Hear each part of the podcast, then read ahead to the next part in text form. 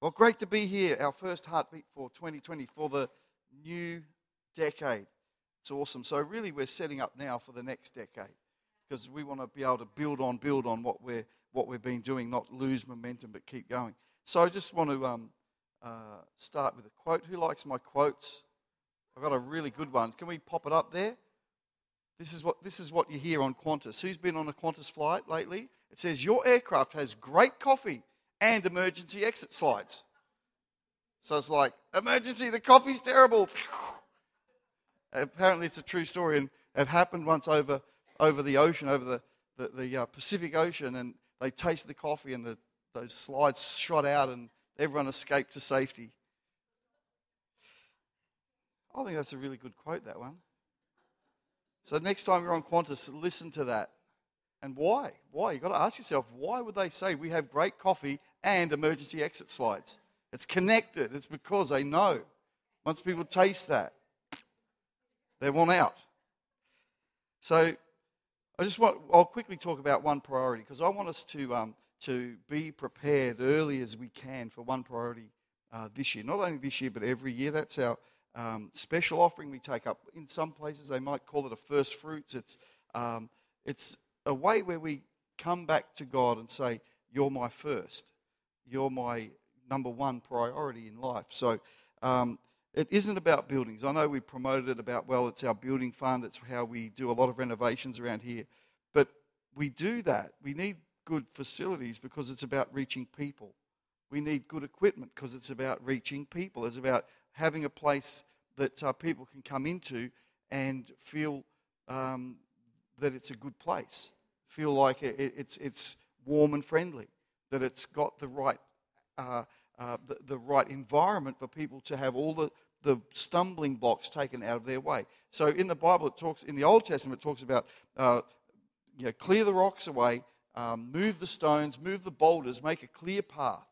And that's what we do by presenting our buildings well. So um, before us as a church, we have great opportunities to build God's house. Um, it, it makes a statement to our city that we love the house of God. That if we don't love it, no one else is going to. Uh, so it's a statement that we love the house of God, um, that we love Port Lincoln. We love the people of Port Lincoln, that we're prepared to build something for them. And uh, we love who you are. That's what we're saying. If, if we have crummy looking buildings uh, that car, the car park washes away every time it rains and the roof leaks every time it rains or you know you, you, you melt um, on a hot day if you come inside here that, that, that uh, doesn't express uh, who we are but we want to express who we are by uh, doing things better always um, uh, improving and, and uh, building onto things everywhere and every how we can so i want to encourage you exhort you um, even challenge you to go further than you ever have this year preparing for one priority.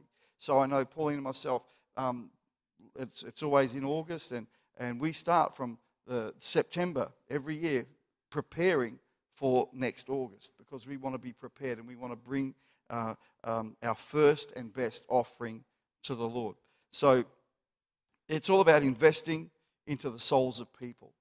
It's, that's what we're doing. That's why we, we need to continue to build and develop because we're, we're investing into the souls of people, people who need Jesus, people we don't even know yet. Um, so let's not look at when we talk about one priority as, oh, well, we, we, we need fundraising to, to build a toilet block. Uh, you know, we, we need to do that so that we can make a way. We're removing the stumbling blocks for some people who won't come to church otherwise. So we're, we're doing that for that reason. So we've got to see beyond buildings and invest in reaching people invest in reaching the lost. That's who, who we're here for. That's why we exist. And you're going to be hearing that a lot over the next forever. That that's what we're here for. And I think we've, we've got to constantly remind ourselves, constantly bring that back to our attention that we're here to, um, to reach the lost. So um, I'll just pray. Then I'm going to get into the word. But what we do have to do, I always do a little bit of uh, uh, little bits and pieces about the place. You know, some some uh, corrections, I guess. So we'll do that, but I'll pray first so you don't hate me straight away. So, dear Lord, we just thank you for tonight. We thank you for the great things that you're doing. We thank you that you are with us in everything. And Lord, you want us to grow and get better. So I just pray through the, the simple words tonight that something amazing and supernatural will get in us and on us so that we can complete the task that you have for us in these days. In Jesus' name, amen. So I know we used to have lots and lots of things that when we'd have these nights where we'd talk about, um, you know, little, little corrections along the way. But there is just one that I've noticed, uh, not so much on Sundays, but on other times when there's things happening here, um, and that is car parking. Um, always park your car in a proper car park spot. It's for safety reasons, and uh, yeah, I, I, haven't been out there tonight to see, but you, yeah, but yeah, whatever, time it is, if it's a if it's a heartbeat night, if it's a, um, a music practice or whatever, park in a proper car park. Don't park in behind someone. Don't park on a weird angle. Don't just don't park unless it's white lines and uh, designated car park. So so the, the reason is the, the whole thing is is I'll, I'll, there's a little saying that says I've been around the block a few times. And, and I know even it's happened here before we had a proper car park. People get used to either a car not being there that's not in the right spot, and they think, but I always park here, and then I just reverse out, and suddenly someone else's car was there, and boom. Uh, that's, that's disappointing, but what's even worse if it happened to be a person standing behind there or something like that. So park in the proper car parks, and everybody goes home happy. All right, that's what it's all about. You don't want to make, you don't want to ruin someone's day by saying, "Well, I parked my car behind yours, and you didn't see me, and you backed into me." That'll ruin your day too.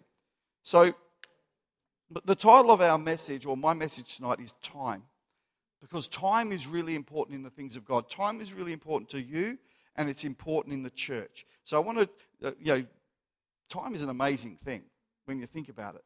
But I can't give you all the details and explanations of what time is. As I st- started out tonight, we're launching into the next 10 years. We're launching into the future now. We're launching into time. And we've got to be prepared for the time before us. We've got to be ready for the time before us, for what God wants to do in the time that we have. So I hope that we can gain more traction locally and further around the Eyre Peninsula. Um, you know, recently I've visited other churches and I've been observing things, and I realise the uh, the need for leaders to keep growing. I know for our church to keep growing, I have to keep growing. I know for our church to keep growing, if you're a leader here today, you have to keep growing. Your departments and your areas of responsibility won't grow beyond where you are. Um, I'm really, really uh, um, glad that we've got uh, that last year we saw three people achieve their diplomas in ministry. That's a great, that's a great thing. So um, I know Pastor Pauline has a diploma. She's doing more, uh, more study to um, upskill herself in in the chaplaincy space as our regional chaplain leader. And I think that's, that's amazing. And you'll see that when someone decides to study and do those sorts of things, their capacity to lead others grows. And when we're at that point where we say, well, you know, I don't think I'm ready for this, I, I think I'm just going to just wait my time, then not only do we stop, but those behind us get held back. So that's the, the, the, the, gist of where I'm coming from. I'll, I'll get it more clearly as we go. But um, when a leader stops developing, it will affect everyone around them. And it will stunt, it will stunt others and affect their, it will, if you're a leader in the department, it will affect the department. And then the flow on, it will affect the church. So you know what? A church can be held back by, by um, a welcome team. A church can be held back by a board. A church can be held back by, by a kids' church leader. Church can be held back by worship leader.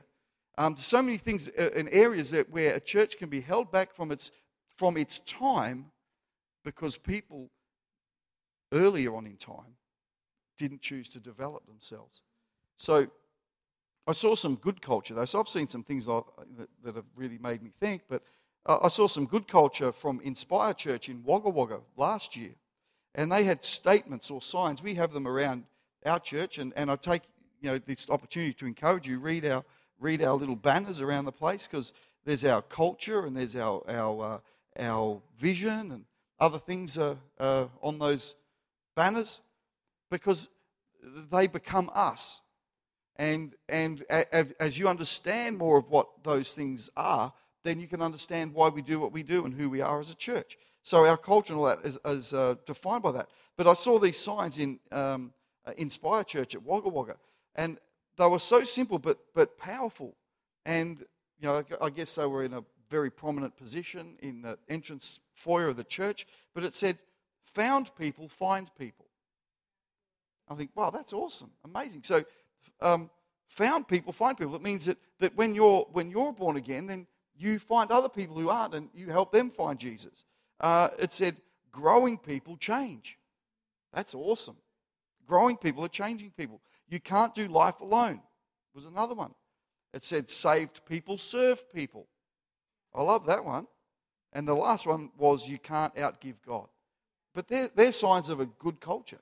And uh, there's also other areas that I, I, guess we'll look at tonight is, is there sometimes you can go into a place, into a church in particular, and read the culture. It's not on a banner, it's not on a sign, but you can read the culture by things that you see and things that they do. So, looking at churches that have stopped developing, you notice that, that there's a time warp. There's, there's a, a, a really a cessation of time. Um, it, could be, it could be the 90s is where they've stopped. Um, if the church has had the same, uh, the same decor, the same dress code, um, from those times, it indicates that the leader hasn't grown since that time. I was just laboring the word time. So we, we, can, we can choose today whether we're going to be moving for the time ahead. Or we say, we're happy right how we are. You know, we, we don't need to change anything. It's all really good for, for the time. But we've got to be preparing for the time before us now before we get there. And so I want to start to stir within you the, the, uh, the desire to begin to pray for the time before us. Begin to sow into the vision for the time before us. Begin to develop your personal life in the time that you have for the time before us. Is this making sense? Is it helping you tonight? So, I'm going to give you some indicators that a leader has stopped growing. Now, I didn't read them in the book, they're just my observations. Uh, by, by talking to people, um, looking at different churches and different places, and, and I've discovered there's, there's three kind of pointers that someone stopped growing. The first one, I think there's a, there's a thing there, it's on, on the board you're content to stay where and how they are. And another thing that you see in that, in that one is there's a glory of the past. You know what? Remember when we, when we first built this building? Remember when we first bought this property? Remember when we did all these? And remember the day? And I remember when that person got saved. And I remember when this happened. And I remember when. And it was also good. And, you know, when Pastor so and so was, pre- he used to preach the fire of heaven, God would come. And, and it's called glory in the past. You remember when I was a Sunday school director, it was never better than them days. And, and you know, when all that used to happen, well, that was. So they're glory in the past, but they're content to stay where they are, how they are right now. And so that's a, that, that's a platform that you stopped growing, that you're happy to stay where you are. Because often whole churches have this culture. Why do we need to change? Sorry, I shouldn't use that uh, voice. But why do we need to change? Why do we need to, why do we need to think about that? Why do we have to do anything different? Because we're, we're content to stay how we are. The, the next one, especially if you're, you know, if you're a leader in this church, I want you to have vision for the area and the, the, the responsibility that you have. And I, I know uh, Jimmy and Beth have great vision for the, for the worship side of things. And, and uh, they also carry, I know they have a great vision and they prepare for the future because I see the time and effort uh, Jimmy puts in for lots of things that no one ever sees. Last Sunday, he went to Elliston. He preached at Elliston for the first time. And then he comes back and spends a whole afternoon in the church fixing up sound system problems from the week before when we had the power surge that's still causing trouble. And, and he's here all afternoon. Think, well, Jimmy, you've got two little twins, you've got a wife at home, you should have just gone home. I, I, I just think, Jimmy, that is, that is a person who is not uh, um, stopped growing because you're, you're thinking of the next. Because on Sunday, he could have thought, well, I don't care about Wednesday. I don't care about Tuesday. I don't care about next Sunday. We'll worry about then. Guess what? Nothing changes. We still have the pops and the squeaks and the squeals and all that. But, but the person who, who thinks, well, I, I, I need to take the time on this day because I want to have things better for Tuesday. So great, great job, Jimmy. So vision casting stops. So, so their leadership becomes directionless um, over the culture. And culture is a really, really, really important thing. So you as a person carry a culture. So when you've delegated leadership in the life of the church, you carry a culture into that area, that department of responsibility. So when, when vision casting stops, there is no direction over the culture of what happens. So someone says, Oh, you know what? We're not going to do it this way. We're, we're going to um, think of some other crazy thing. And the leader just says, mm, Okay. Yeah, whatever. There's no whatever. We get what we plan for, we, we get what we sow into, we get what we seek God after. So we don't want to have uh, the, the culture or attitude that says, oh, well, that's all right. What does it matter? So, you know, you, you, we, we don't really need to have someone doing a, a particular task. We just wing it.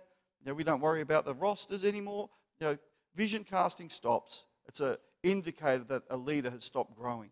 The, the third little one is disconnect gradually from people and places that can keep them sharp and challenged. You need to be, you need to always have people around you that keep you sharp and challenged. Um, people who can say, hey, you could do this differently. You can do this better. Um, there's, there's new ways of doing things. So you want to be in a place so that you can uh, keep growing, is connected with people um, and places that can keep you sharp and challenged. So the reason why you, you don't want to um, be around people who challenge you is you don't want to face deficiencies because it means effort. Because you get fatigued, you get tired, you get, well, I don't want to have to learn another thing. And so often I see people having these disconnect points, we'll look at them in a moment, where they disconnect from the, the call and purpose of God because they just don't want to face deficiencies in their own life because it means effort. It means I have to learn something again. I have to um, challenge myself into new things. So, knowing the time is very important for you, the leader. So, I'm talking to you all here tonight as leaders. You've got to know the time. So, we do things limited to the level of the time where we stop developing. So, our life can be measured by, well, where, where was the point where we were really growing? And then where was the points where we just stopped? And then we, our, our level of doing things is going to be based upon where we stopped. And we can't change that. We, we, can't, we can't change that until we start to grow again. And some of those things can be, can be complex. Why we stopped at a certain point, it could be hurt, could be disappointment, could be misunderstanding, uh, could be lots and lots and lots of different things. But, but the truth is, we don't want to be the person who says, well, something got in the way, and so I capped myself and I waited too much time before I realized it was too late. I ran out of time. So we do things limited to the level of the time we stopped developing. And it's not okay to be a church like that. It's not okay to be a person like that. We've got to continue to, to work and move forward and progress ourselves. Matthew chapter 16, uh, verse 3, in Luke chapter 12, verse 56 Jesus is talking and he warns people to interpret the present times. It says in the uh, New Living Bible, it says, he, he said, You've got to know, he goes, You guys, you know how to interpret the weather. You know how to interpret the signs of, of the weather. So, you, you, you know, he says, You know, you know if it's going to, it could be a hot day or a cold day. You know how to do that. But he goes, You need to know how to interpret time. And you, as a Christian, in your personal walk with the Lord, need to interpret the time that you're in the time that the church is in, the time that the, the place where you serve, where that time is. So it's not okay to be a church person that doesn't know the time. So, church often appears irrelevant to the world when it presents itself in buildings and styles of worship formed for a pastime. You know, it, it, I mean, I think it's, it's nice history to, to see um, old church buildings, and there's a great sort of thing. I used to love going to old church cathedrals and sitting there in my lunchtime and, and, and praying, and, and there'd be someone playing on the organ and things like that. I used to love that. But I, I don't think that is going to speak much to the world that is seeking relevance. It speaks something. It says, well, we're, we're ancient, we're, we're behind the rest of you. So when Jesus said interpret the present time, it's awareness of what's happening in the world according to biblical prophecy. That's what Jesus wants us to be aware of. What's happening in the, in the world according to biblical prophecy. And, and I can see that the, the, the Bible prophecy says that in these days we'll see that, that wrong will become right and right will become wrong. We're seeing that over and over over again. You know, a Christian mindset today, which in you know the 50 years ago when I was born was was well, that's good moral standards. Today, that is that is abhorrent. That is wrong. That is that is uh, uh, bigoted and and uh, interpreted in a very different light compared to what it once was. So we've got to determine the times in which we live and the happenings in the world according to biblical prophecy. So I need you to know truth in the word never changes. Sin is sin according to what sin is described of in the, in the word. Salvation is offered to us according to the word of God. Jesus returning for a pure, spotless bride. That's what we're aiming at. That doesn't change. And we need to remind ourselves constantly that what, why do we do this? Why, we, why do we have to talk to people about Jesus? Why do I need to have my life right? Why do I need to keep growing? Because Jesus is returning. And we don't know the. Exactly. You're getting it. So if I sort of stop like that and do that, it sort of says, means something. It means respond. And time is the right word there. Because we don't know the hour or the day. We don't know the time of his return. And it says in the Bible over and over again, Jesus said that, that he always used illustrations of people who weren't ready for the time. And, and I, unfortunately, I think there's, there's Christians, there's churches, there's people who just live their life unaware of the time. And they think there's plenty of time. And perhaps there is, perhaps there isn't. But the reason we need to be ready is because we never know what time there is.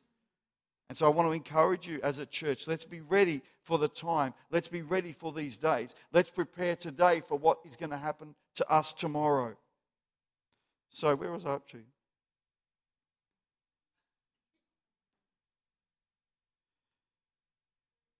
Our foundation and our purpose in all that we do is to help people find Jesus. You're going to hear me say that in many different ways, but, but I just want to keep reminding you our our foundation and our purpose at One Heart Church is to help people find Jesus. So that is our that is our goal.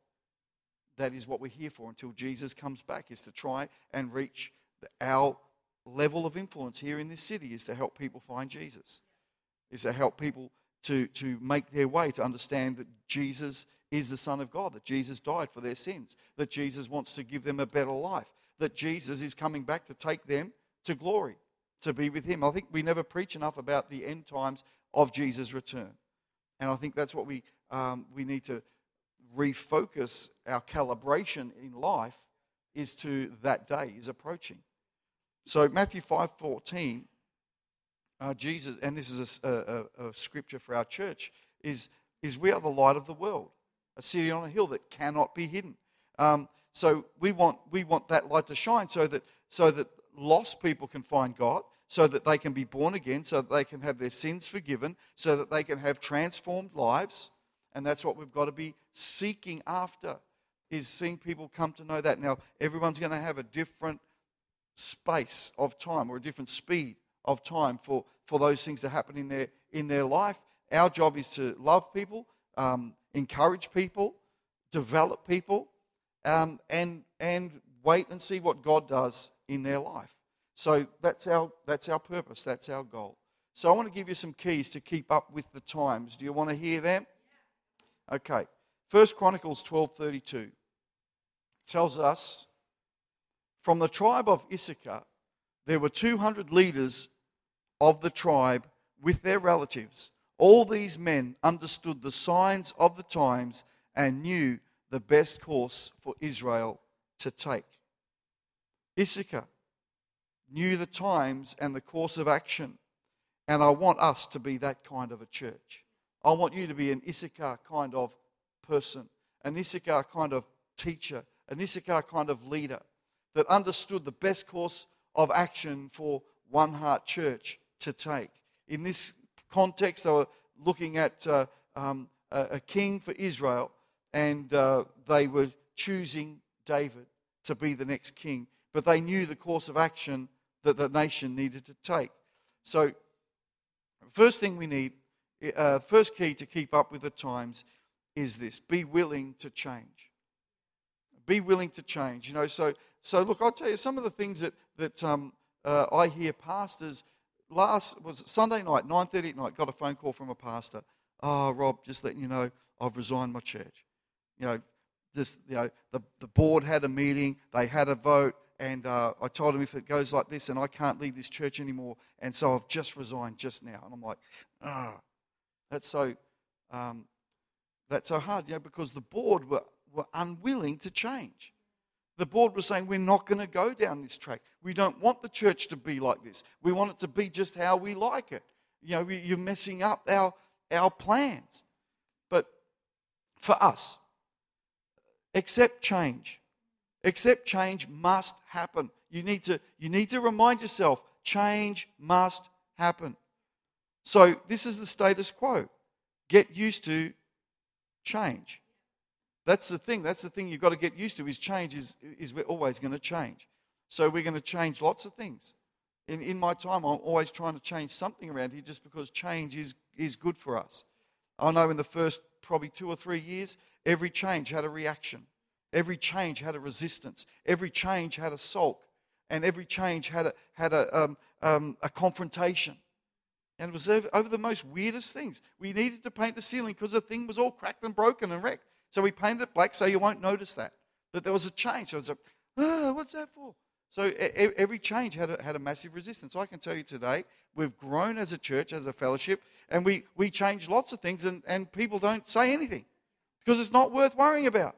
Because we're just getting used to you know, changes all the time so that we're, we're, we're growing and developing. So the key word about change is be adaptable. Adaptable is a great word. It's able to adjust, adjust to doing things differently sometimes. That can, that can mean lots of things. We, we might have to get to a time where we, we adjust the time we meet, adjust the day of the week we meet. We need to always be willing to adjust to what benefits a church at any given. Yes, you're doing well. So the key as a leader. So if you're if you're a department leader here today, I want you to get this key. You need to know this because uh, change, when it's done badly, can, can be very problematic. The key as leaders is adjust slowly but often. Adjust slowly but often. There's some keys of wisdom here. Avoid dramatic swings. You know, I, I, I, only late last year, there's another church in our state that, that the pastor wasn't the pastor wasn't happy with the direction of the church. So you know what? He he did a drastic change. He went on on Monday morning, changed all the locks on the church, took all the stuff out of the building, and then when people came to like clean the building, oh, my key's not working. Uh, what, what, what's going on here? And and it's like, well, they they're not doing what I want them to do, so I'm going to change things up a bit. I'm locking them out of the church, and and you know that didn't end well. But you've got to avoid those kind of dramatic changes. I, I know sometimes you want to just go, you know, I need to just confront this and, and just going to change it no matter what. But you, you just adjust things slowly and you get to the direction where you want things to go, but avoid dramatic swings. I love the, the wisdom in the Bible. I haven't got the scripture here in front of me, but uh, there's, there's these little bits in the Bible that I used to read and think, what does that mean? And, and it was talking in the Old Testament, it said, you know, that, that um, not to cut your hair, I've shared this before, don't cut your hair too short don't, don't be bald and don't let it grow too long. I'm like, who cares? What's that about? It said, and it says regular, moderate haircuts. And so we apply that to our leadership and you have regular, moderate change. You don't go, you know, I've tried to follow leaders where they've gone, this it's all, we're all going down this way, everyone's got to do this, and everyone's going to go there, and it's all going to be like this way. And then, and then suddenly it's like, whoa, no, we changed it. Now it's all going to be the opposite way. And, and it's like you, you just lose people along the way. So we don't want to lose people. We want to bring people as best as we can with us. So the next thing, part of this, be willing to change, is go beyond loyalty to past programs, people, or places. So there will come a day, and I want to be preparing ourselves. I don't know when, but there will be a day and a time where this place is no longer our home. Forget about it. Let it go. Move on. You know, I don't want to hear you saying, but in those days, I remember then we did and we, uh, you know, doesn't matter. Move on. So, so sometimes people are so loyal to, to past programs, people, or places, even, even carpet. Chairs. Like, honestly, I had people ring me when we were getting rid of the old chairs because they were heavy, they were clumsy. You couldn't do, you do much with this building with them in there. And, and someone rang me crying, saying, Pastor Rob, I've heard they're going to, they can't, can't get rid of the chairs. I said, if you want them at your house, feel free. But we need, we need to realize some things. Am I going too slow? I'll be finished soon. So please go beyond loyalty to past programs, people, or places. So when God closed the door for Noah in the ark, it was to save his life and everybody with him. And I find that amazing in, in, the, in that chapter where it says God closed the door. So when God closed the door for Noah, it was to save him and everyone and everything with him. So when God closes the door, it's to save you. When God closes the door to something, it's to save us. So I know we might have we might have had, you know, whatever, some kind of ministry, some kind of function, something that we always did. Um, you know, but there comes a time where God goes, boom. And unfortunately, when God closes a door like that, there are, there are people with an overactive mercy gift who want to hold open the doors that God wants closed. And sometimes they jump over the door, jump back out, and be saying, Come on, but what about poor Kylie? That was her little baby there. That was her thing. Or Pauline, if you know how much. I shouldn't do those silly voices, it's bad. Sorry. So it was Genesis 7, verse 16. The Lord closed the door behind them on the ark. So people with, with um, you know, this overactive mercy gift want to hold open doors because they're, they're, they're loyal to people and their feelings. And you go, you go, you know what? Those people still have a future. God still loves them, but that area is just closed now. We don't need that anymore. So you can understand that? So be willing to change. So I'll, I'll, I'll finish the change bit is don't make change your stop off point. Because a lot of people go, well, something changed. That was my stop off. Because if you can keep moving at a change, it's your next best time of life if you can keep moving through a change point, it'll be the next best time of life. So don't make change your stop off point. The second one is, and I love this one, not adopt new technology. So simple things, uh, you know, when I use technology, I'm, I'm talking about really basic things here. But we used to have a really big sign out the front of the church. It used to say, you know, have the name of the church, used to have what time we meet, all that kind of stuff. Well, we don't have that now. It's now on the internet.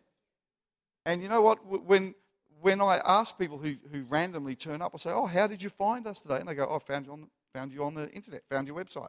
Okay, saw you on Facebook.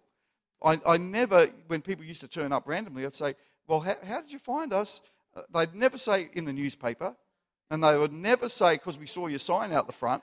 Now, I don't know how they found their way here in those days, but I knew that it was, whatever way they found here, was what we were doing was ineffective. So I used to hand write my sermon notes, and I now do it on computer. And you know what? It's soon going to be done on iPad. So soon, I'm not going to be having these anymore. I'm going to have an iPad because Josh and Kelly Long gave me an iPad, which is really awesome. But I'm, they're saying, Josh was saying, oh, would you use an iPad? And I'm like, no. No.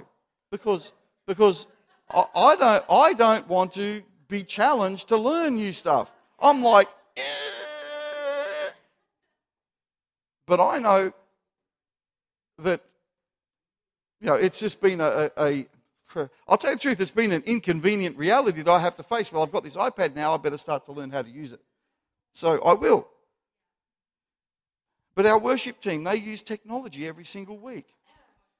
Technology allows for better communication of our message to more people more quickly. It helps us to do things better. Um, Ecclesiastes 10, verse 10 says, Using a dull axe requires great strength. And I'll tell you something, we can be, we can be you know, swinging away at a dull axe in, a, in a old, you know, an old method that, that, that isn't effective. And the, the word of the Lord says, So sharpen the blade. And it says that's the value of wisdom. It helps you succeed. So using technology is wisdom that helps us succeed, helps us to do church better. So technology is as simple as this can heat a building. Uh, it can keep a building cool. Um, we have technology programs called Elvanto and Xero. They're technology, technology that helps us do things easier. So if you don't know what those things are, El, Elvanto is our, our rostering schedule program and has all our um, database and all that on it. It helps us a great deal to keep on track of things. We also have Xero, which is our accounting tool that we use. And we need those things to make life easier.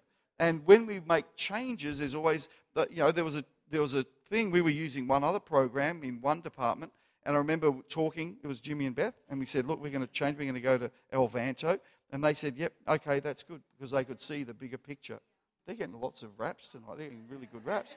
And, and, and they just said, oh, look, you know, that's okay. We'll, we'll, we'll adapt, we'll change. So that, that's the kind of culture that we want to have in the church that helps us to progress forward so that we're all on the same page. So, um, where was I up to? Uh, so, it just helps us to do things easier. Uh, so, don't make technology your stop off point. Because some people will say, mm, You're changing software? Mm-mm, not learning it. You want me to preach off an iPad? Mm-mm, not learning it. I'm going to make a rule. I'm the pastor. Everyone has to use paper. See how you try with that. Huh. No, don't make changes in technology your stop off point because it's your next best time of life. The third one Change and technology are important, but they are pointless exercises without the spiritual awareness from God. And that's the third thing we need to have is spiritually aware. And there's two parts to this. And I think a, a, a leader that wants to continue to grow and wants to develop themselves needs really, this should be the first one, be spiritually aware be spiritually connected. I don't think you could be spiritually connected to God without saying, "Well, I need to change. I want to grow. I want to. I don't want to be doing what we did, you know, you know, in in 2010. I don't want to be um, going over the same things and the same challenges and, the, and and and not seeing anything different. I want to see it have changed and progressed and moved beyond those sorts of things. So,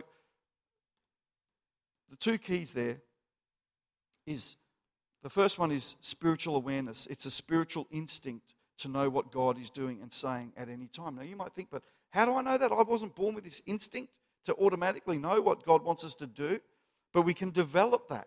So it becomes an instinct thing where you say, well, I can sense what's, what's needed next. It's like having a prophetic edge to your, to your level of leadership where you can say, well, I think we, we're going to need to think about this and that down the track. Well, I think we're going to need to, to you know, make this team bigger because I can see that, that we're going to need people to fill these, these areas of, of need that, that aren't apparent as yet. So spiritual awareness is developed. Uh, it's a developed thing through a dis, through discipled living. Like be a disciple, live as a disciple. It's being filled with the Holy Spirit. It's living according to the Word of God. It's being in community with godly people. One of the great ways to fast track development in your life is be in community with other people. Um, they'll, you know, in a godly community, they'll encourage you, they'll strengthen you, they'll, they'll sharpen and develop you, they will help you. Uh, unfortunately for me, I think, um, you know, I, I had the lessons learnt in early in ministry, which I always thought I was a failure because they'd say, "Oh, yeah, we'll train you," and that, what the training meant was your worship leading on Sunday night, and you'd never you can't even sing. This has happened to me, not just once. It was like every time we got a new pastor, they'd say, Oh, you, you seem pretty good guy, Rob. Well, you can worship lead Sunday night. I'm like, Yeah, but I, I can't sing. Oh, oh you, you can do it. I'm like, this is the day that I wish I wasn't born. and then, and then you know what they would always say? Oh, yeah, you're not a, you're not a song leader. I could have told you. Yeah, uh, so we don't want to we don't want to do that to each other.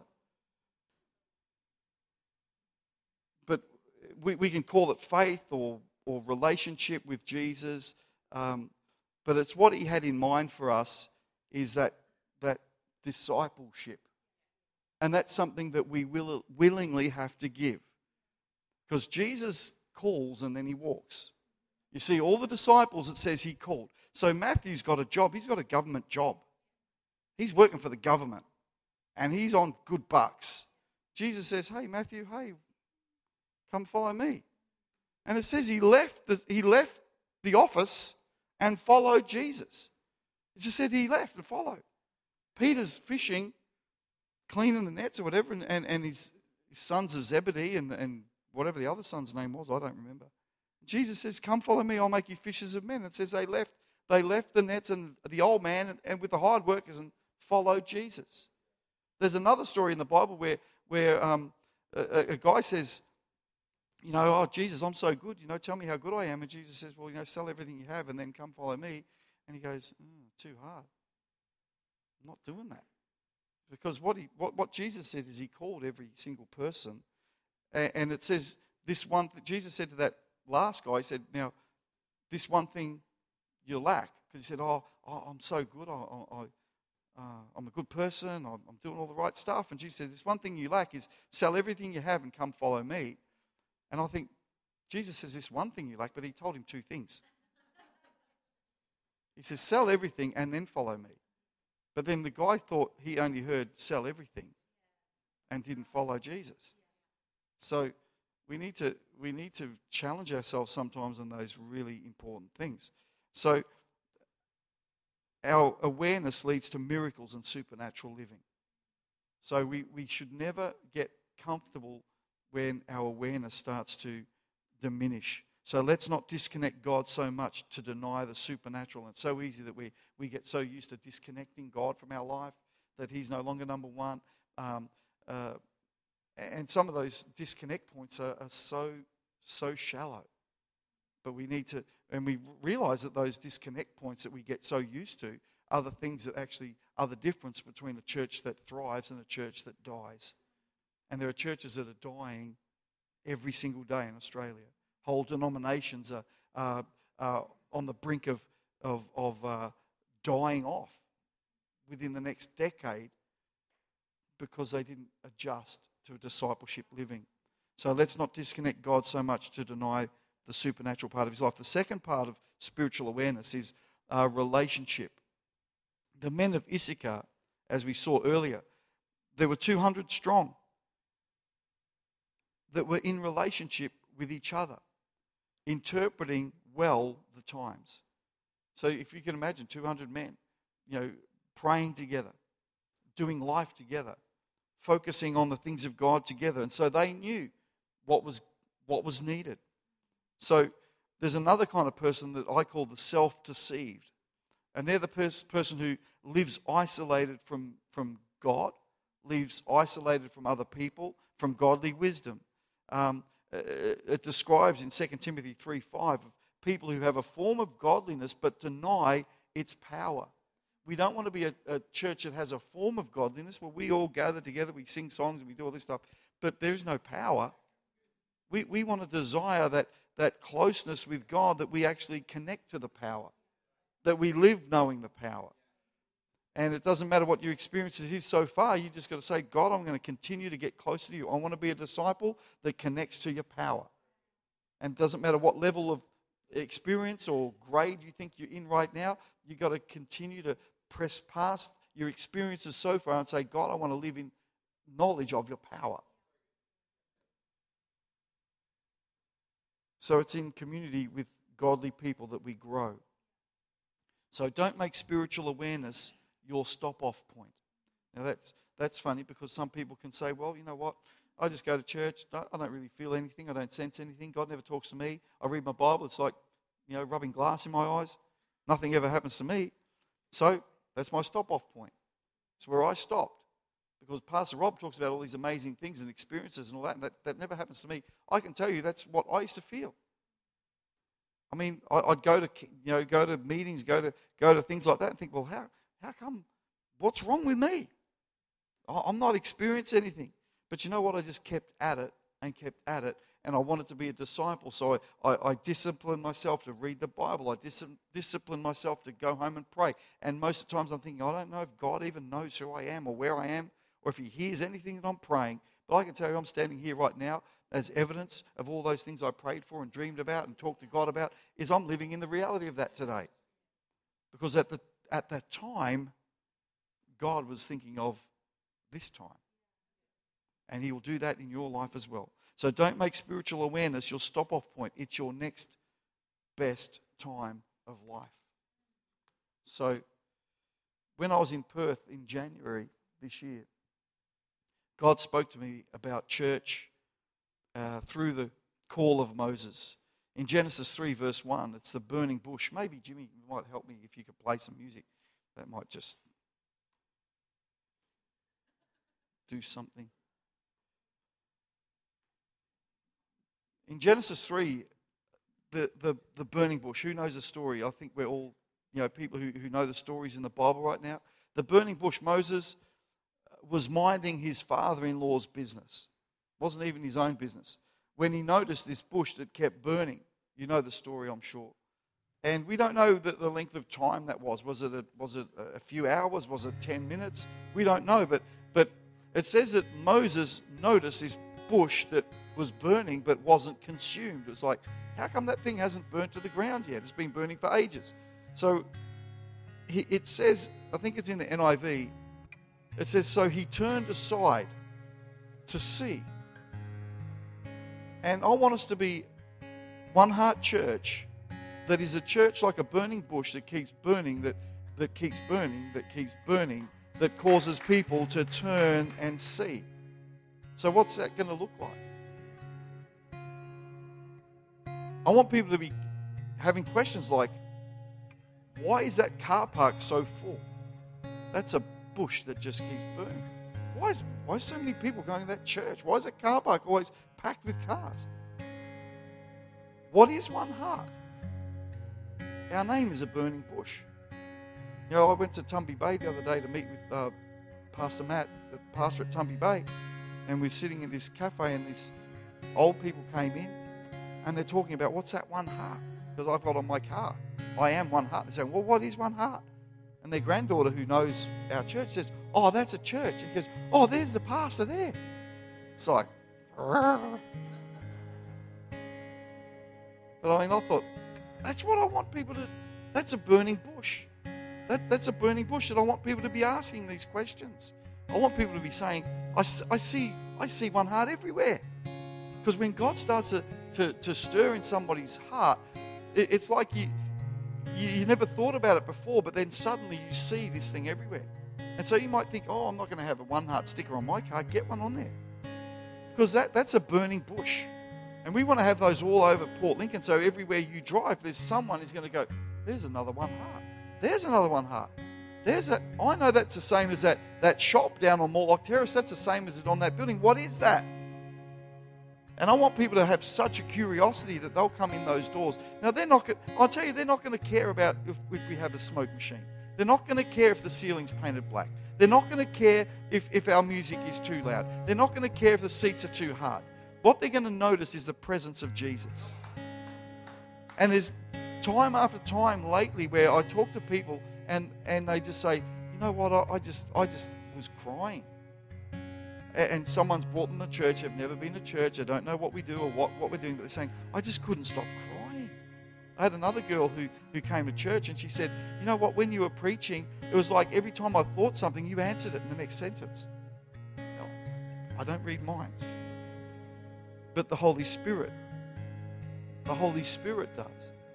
So we want to be that kind of church. We want to see that continue and increase. So the whole thing is We are a city on a hill, Matthew 5:13, that cannot be hidden. And people are wanting to see. And they're going to see maybe a one heart sticker. They're going to see our building and seeing how that looks to, to, to think, well, I want, to, I want to go in there one day. Because in those people are going to be Moses kind of people. They're going to be coming in because they were just curious. But God has a plan. We have no idea that God is calling them to something great. We, we don't know that their, their past or their history or their stage of life, but they have a great part to play when God comes in and changes everything. So, tonight, as we finish, I have a, a call out to you as One Heart Church, as leaders.